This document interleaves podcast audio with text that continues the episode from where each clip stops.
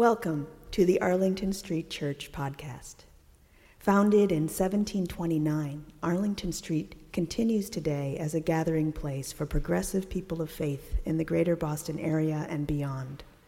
We are located at the corner of Arlington and Boylston Streets, across from the Public Garden in Boston, Massachusetts.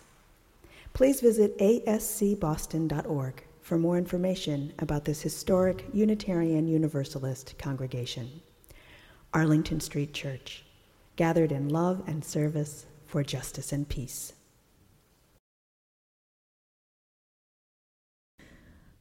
I learned everything there is to know about grieving from a kindergartner named Maya, who died on the same January morning that the Challenger space shuttle exploded.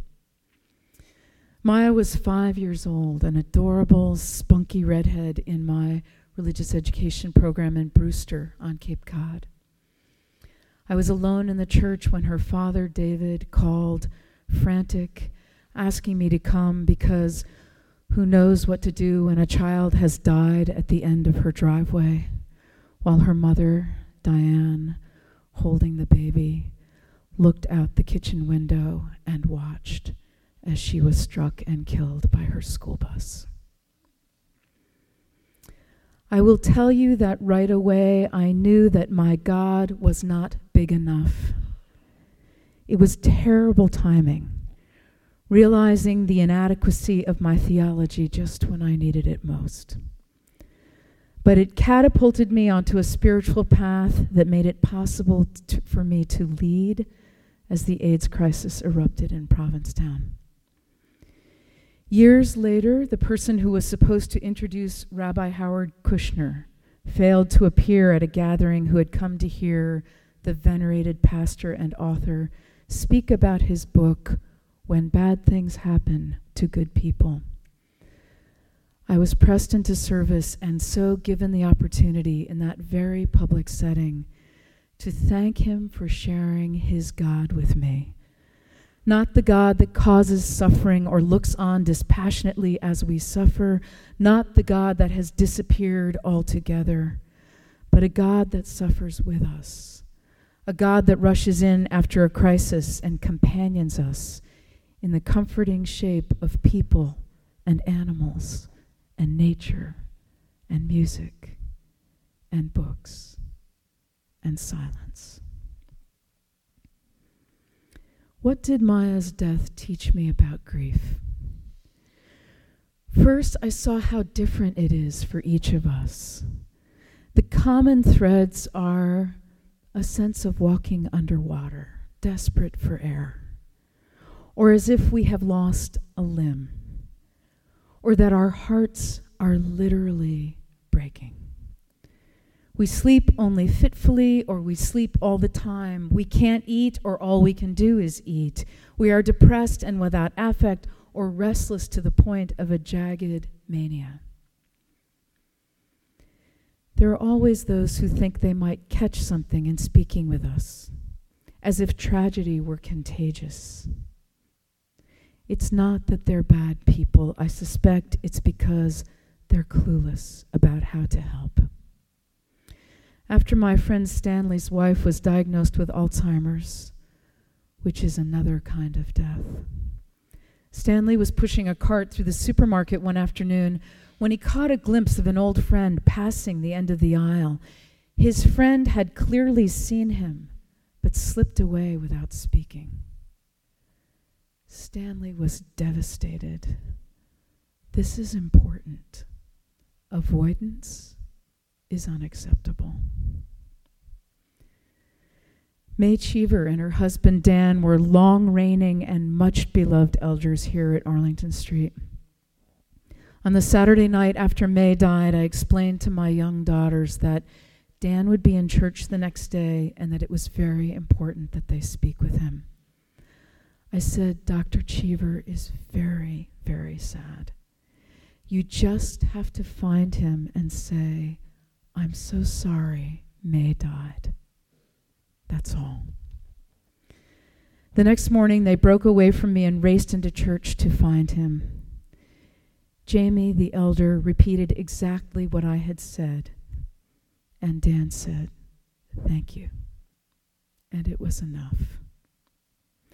I wasn't sure that Jessie had entirely understood, but she sidled right up to him, took his hand, and stood beside him. People came up to greet him, but she never let go. She sat with him through the service, leaning into him a little.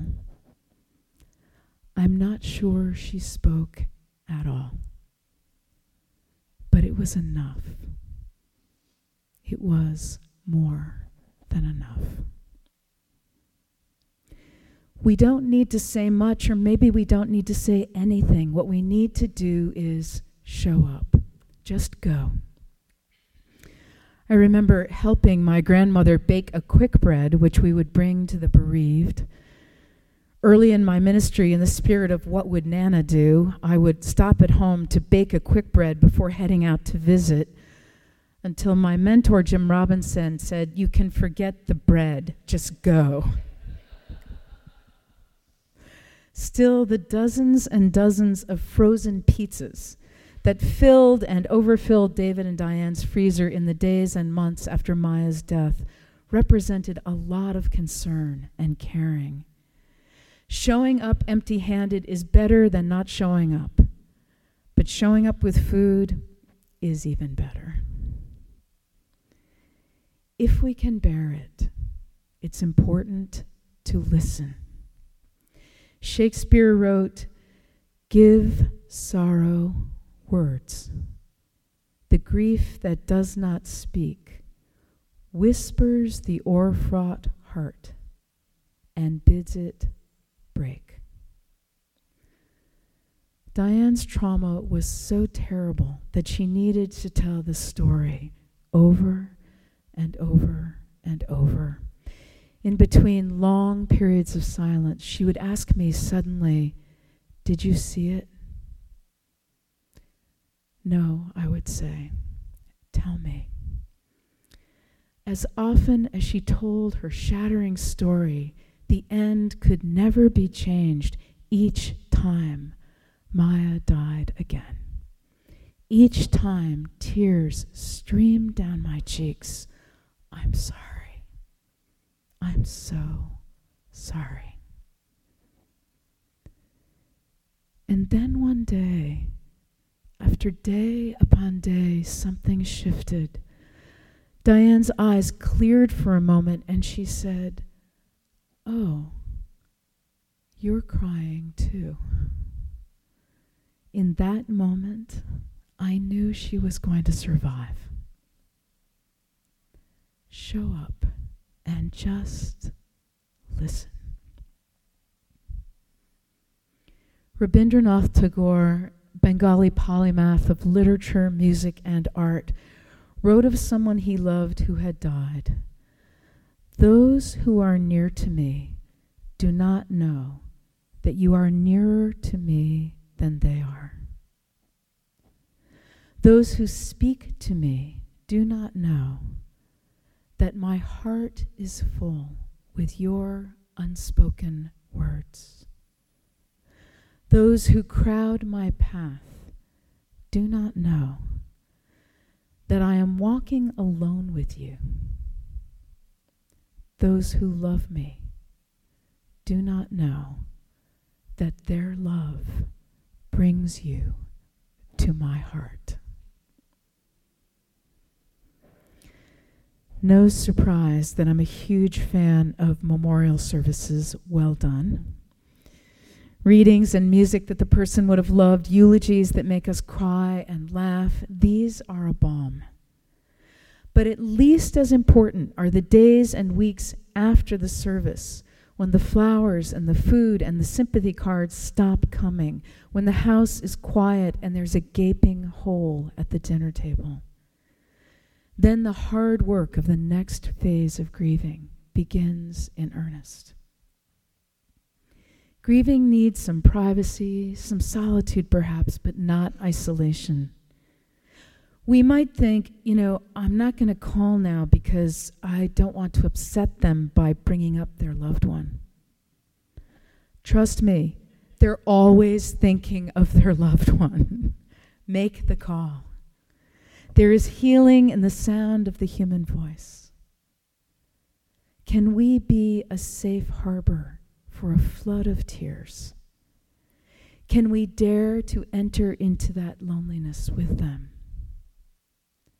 Calling is another way to show up.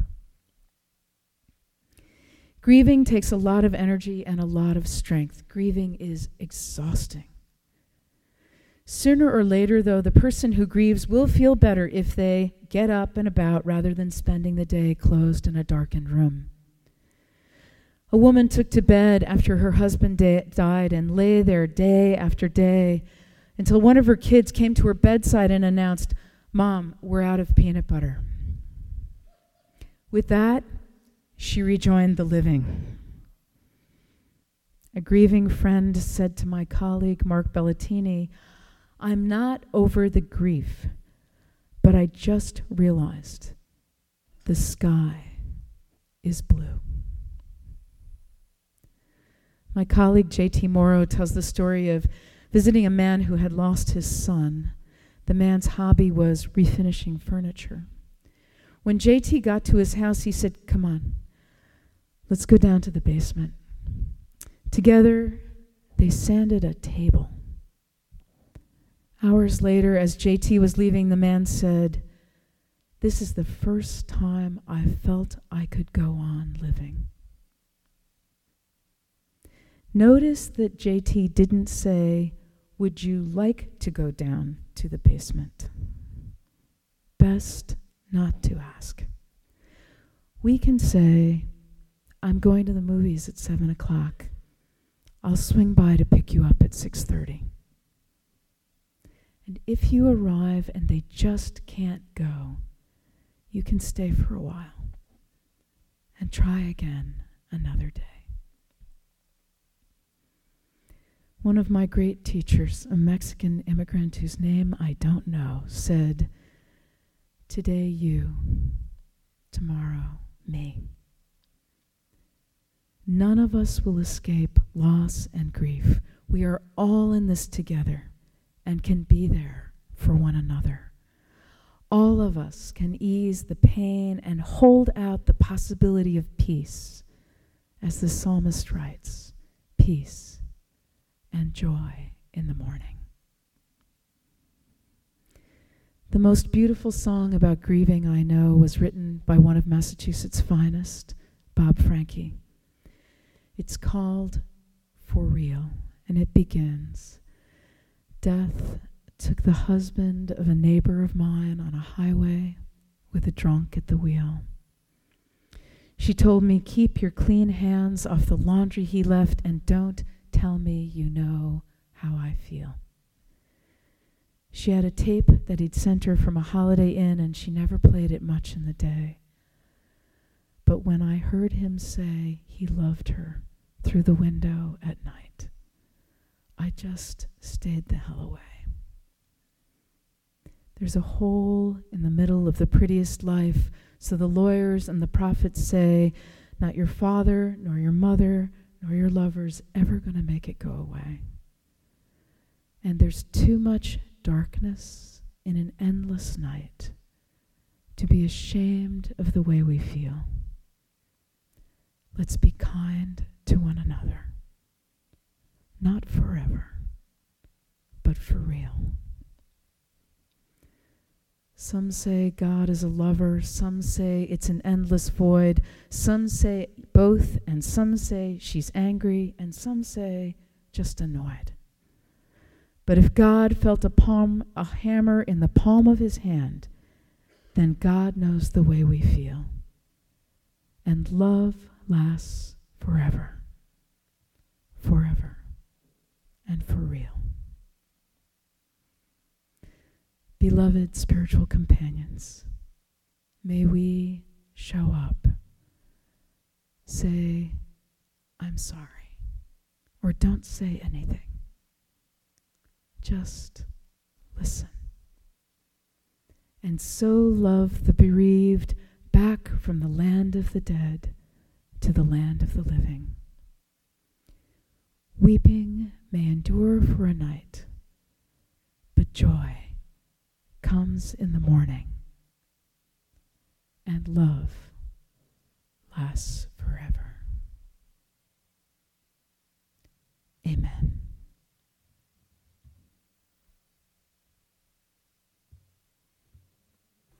Thank you for listening to this week's podcast. We would love to hear from you via email at office at ascboston.org or through our Facebook page. If you would like to support the good work of Arlington Street Church, please consider a contribution by check in the mail or through our website, ascboston.org.